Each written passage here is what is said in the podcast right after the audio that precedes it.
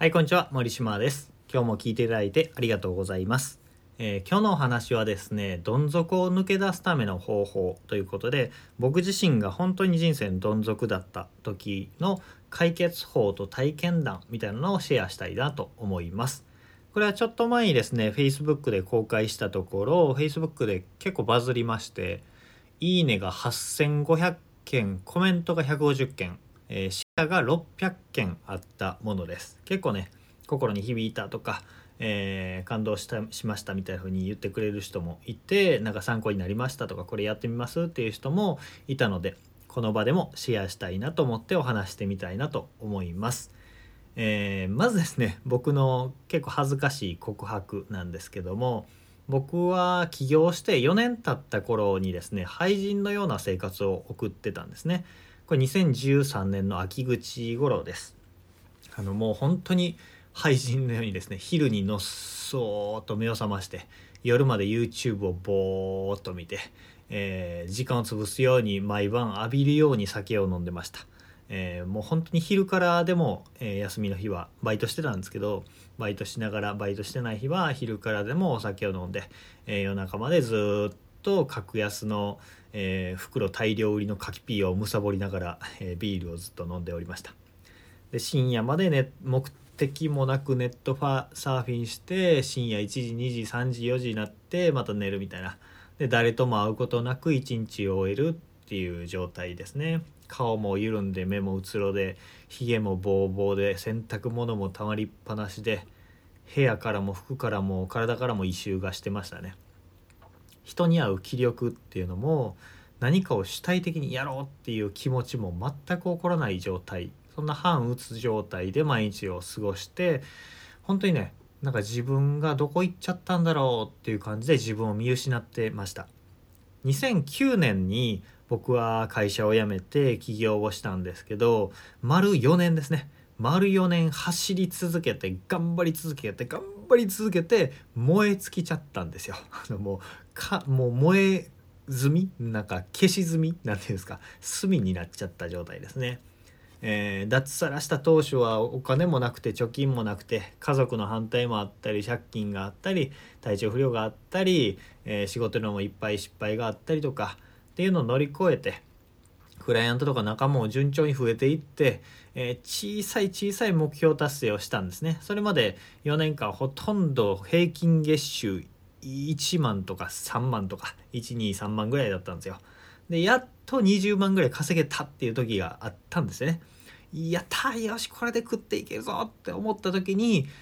ドーンって業績が下がって売り上げが下がってしまって一時期バイト辞めてたんですけどそれで今後いけると思ってバイト辞めたんですけどまたバイト、えー就職し直して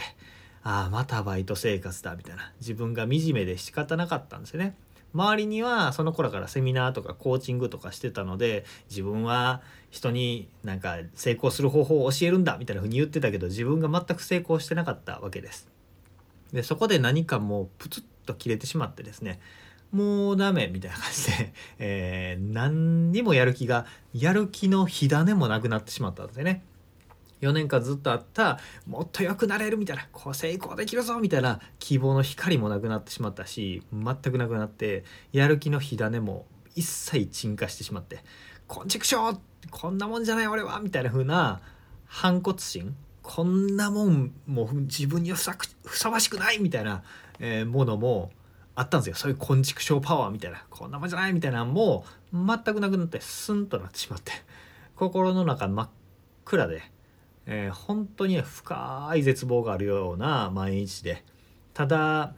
えー YouTube のバラエティ見て酒飲んでぼーっとしながら生きてる時間がありました。この時間がね大体2ヶ月かもうちょっと長かったかもしれないですね。まあもうちょっとあ、えーそういう時期を過ごしていて、えーさっき言ったように僕はブログとかねセミナーとかで時間管理術とかモチベーションをアップするためにはみたいな話を偉そうにしてたわけですよそういう時期も。でも正しい方法を知っててもそれをやる気力を持ち合わせなかったんですよね。どん底の状態でも何かをすればこれをすれば良くなるんじゃないかっていう思考はポコポコ浮いてくるわけですよ。えー運動をしたら体に連動して気持ちも上がるんじゃないかとか誰か、えー、一人で閉じこもってんじゃなくて人と会えばやる気も出てくるんじゃないかとかこういう時こそブログを書いたりとかして自分から発信することで内側から呼び水となってエネルギーが出てくるとか、えー、早起きしようとかお酒やめようとかいろんなことを思いつくんですね。これやったら良くなるんじゃないかっていうのは思いつくんですけどそれ思いついたと同時にいやどうせそんな効果ないよねみたいな風に思っちゃうんですよ。どうせどうせどうせどうせっていう言葉がずっと頭の中にあって、えー、これやったらいいんじゃない？いやどうせダメだってっていうのがずっとあって、えー、変わりたいんだけど変われない。やりたいんだけどできない。自信がない。やる気も起きないっていうような状況でした。あのガス欠の車みたいな状態だったんですね。本当にガスメーターがほぼもう赤でない。ちょっと動いたらもうガス欠が動かなくなってしまう。で、えー、わざわざその残り少ないガソリン、ま、やる気の炎みたいなもんですね。それを使って足伸ばしてそこにガソリンスタンド、なんか新たにやる気を引き起こしてくれる刺激になる何かがなかったら無駄足じゃん。だったらこのやる気取っておいたらいいんじゃないみたいな感じでそのやる気を腐らせていくみたいな、そんなドツボにはまっていました。で、そんな僕をどん底から救ってくれた小さな習慣っていうのをこれからお話したいと思います。もしあなたが今どん底にあったり、えー、今すごく加工している状況が悪くなっている状況にあったとしたらこの話を知っておいてもらえるとその状況から抜け出せるきっかけになるかもしれません。えー、今絶好調だったらね落ち込んだ時に備えるためにっていう視点で聞いてもらえればなと思います。えー、ダメ人間の当時の僕を救ってくれた習慣それは何かというとワンゴールというものです。ワンゴール一つのゴールですね。これは本棚で埃をかぶっていた、えー、ヘラス技術という本で紹介されていた本です。ヘラス技術で Amazon で検索したら本が出てくるので、ぜひ読んでみてください。えー、でもこの本僕全部読んでないんですよ。あの最初の2、3章を読んでそこで書いてあったことをやっただけなんですけど、えー、このワンゴールどういうものかというと今月の目標はこれって一つだけ決めてそのことだけに集中するっていう単純なものです。これなら少ないやる気でも自分でもできそうだなって思って取り組むことにしました。で実際取り組む上で、えルールを決めました。えー、このルールを決めるっていうのはなんか自分を厳しくするじゃなくて楽にするためのルール。廃人のためのルールですね。それを決めました。4つあって1つは難しい目標を立てない。難しいことしない。そして単純な目標にする。マルチタスク現金他のことはできなくても OK この4つですね。それぞれ何かというと難しい目標を立てないっていうのは目標を立てるっていうと僕らって反射的に難しい目標高い目標を立てようとしてしまうのでできるだけできるだけ簡単な簡単で単純で小さい目標を立てるっていうことを意識しました。そして2つ目単純な目標にする。これ単純っていうのは自分だけで完結したり、えー、いろいろ考えなくていいっていうことですね。相手がいないとできないもの。毎日人と会うとかって相手の予定があるから無理じゃないですか。あとは複雑な作業をするっていうのも難しいので、そういうのは排除しました。そして3つ目、マルチタスク、現金。ワンゴールなんで選んだことだけをするわけです。で、えー、一つ決めた。例えばこういうことをしよう、えー、毎日走ろうって決めたら、走る、走りながら英語も覚えようとか、英語を覚えながら食事も気をつけようって、こう、あの、やる気がムクムクっと出てきたとすると、みんないろんなことをやりたがるんですけど、複数のことを同時にやろうとしない。そしてまあ普段の生活からもメールチェックしながら食事したりとか食事しながら、えー、家事をしながらこういうことしたりとかっていうながら作業っていうのをやめて丁寧な生活っていうんですか？丁寧な生活というかまあ単直列に仕事するということですね。1個やって終わったら次のことっていうふうに丁寧に行うようにしました。そして4つ目。次、えー、他のことはできなくても OK ですね。他の悪習慣は放置。えー、悪いままの私でいいしつまんない自分のままで大丈夫。ダメな自分で OK ってしました、えー、昼まで寝てるのも酒浴びるように飲んでんのも、えー、YouTube で時間を浪費してしまうのもダラダラしてしまって冷えぼうぼうなのも洗い物してないのも全部 OK そのままで OK ってしたわけです。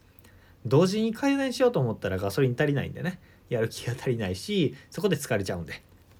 っていうこの4つの条件をつけて甘々の条件でですね、えー、ワンゴール何を決めたかというと僕は自伝を読むということを選びました、えー、しかも1日1ページでも読めれば OK だから単純ですよね。えー、辞典を読めばいいっていうことが明確だし1日1ページでも読めれば OK 単純作業なんで必ずできると。で何しようかなって思ったりとかだらだら過ごしてる時間を本を読むってことに当てるようにしたわけです。で自伝を選んだ理由なんですけど自伝ってねあの体験談なので机上の空論じゃなくて血の通った人間の人間がこう志を持って悩み苦しみ失敗を乗り越えたっていう体験がいっぱいあるわけじゃないですか実体験まあ脚色もあると思うんですけど基本的には実体験があってそういう実体験が今のダメな自分の現状を打破するきっかけになるかもしれないっていう期待があったわけですね。でこのワンゴールどうだったかというとめちゃめちゃ効果がありました。本を読み始めていろんな人のね人生を追体験するのがすっごく面白くなってきて毎日ね本を読むのが結構楽しみになってきました。結局1ヶ月で6冊ぐらい読んだんですね、えー、で1ヶ月経って僕の状況っていうのはほぼ何にも変わってなかったんですね。でもあの心の環境というか心の状況って確実に変化してたんですよ。この、えー、家の中はぐちゃぐちゃ、えー、収入も増えてない。何も外見的には変わってないけど一日一日この1ヶ月決めたことを確実に前に進められたっていう自信。そして途切れ途切れでもこう続けられることで 10, 10月ぐらいから始めたんですけど11月ぐらい1ヶ月で心のガソリンが溜まってきてる。あなんか新しいことやろうかなっていうのがむくっむくっとしたのがちょっと感じたわけですよ。で、えー、特に僕にとって良かったのは他の悪習慣の改善に手をつけないっていうことを決めたことがこれがねめちゃめちゃ良かったです。えー、酒飲んでても OK ダラダラしてても OK 時間を無駄にしちゃっても OK っていうその割り切りがあったからこそどん底の状態からちっちゃいことを始められたのかなと思いました。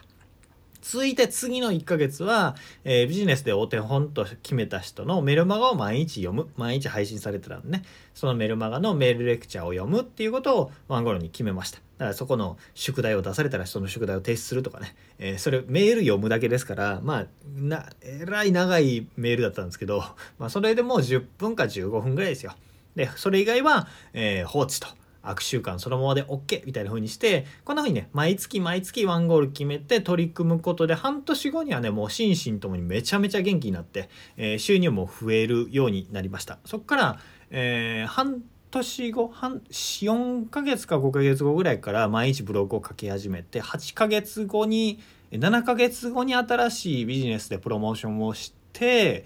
8ヶ月後に人生初の100万を月収100万を超えたんですね170万ぐらいいったんですけどそこからね一気に8ヶ月で人生変わったなって思ったのでその初動の人生の転換っていうのはこのワンゴールだったんですよね。で時間管理術とかあるじゃないですか。えー、こう言ってタイムタイムマネジメントすればいいみたいなんて毎日を効率的にしてくれるんですよ。そういう技術ってすごい大事なんですけど効率うんぬんとか言えないぐらいね落ち込むことってあるんですね。精神的なことに限らず対照的にもしんどい時期っていうのが人生には周期的にやっぱりやってくるんですよね。なんか景気の好景気不景気みたいに人生にもそういう時期って波のようにやってくると思うんですよ。人生の上り坂の時に思い切ってリスク取って勇気を持ってグイッと前進するとかっていうのはまあいいと思うんですよ。でも逆に下り坂の時は何やってもうまくいかないんですよね。本当にダメです。そんな時に勝負かけるとあれよあれよという間に転がり落ちて、えー、しんどいことになってしまうので、まあ、ゆっくり療養するかね。いち早く上り坂に戻すことに集中することがいいんじゃないかなと思います。もしね今日の話を聞いてあなたに今後人生のピンチが現れた時は、えー、今日話したワンゴールの方式1個だけ決める。そして他のことは放置で自分にさなえー、高いハードルを設けずにねワンゴール方式で人生の上り坂を捕まえてほしいなと思います。ということで今日はちょっと長くなってしまいましたけど聞いていただいてありがとうございました。感想とかコメントとかこんな話してほしいっていうリクエストもお待ちしております。今日も聞いていただいてありがとうございました。森島でした。ではまた。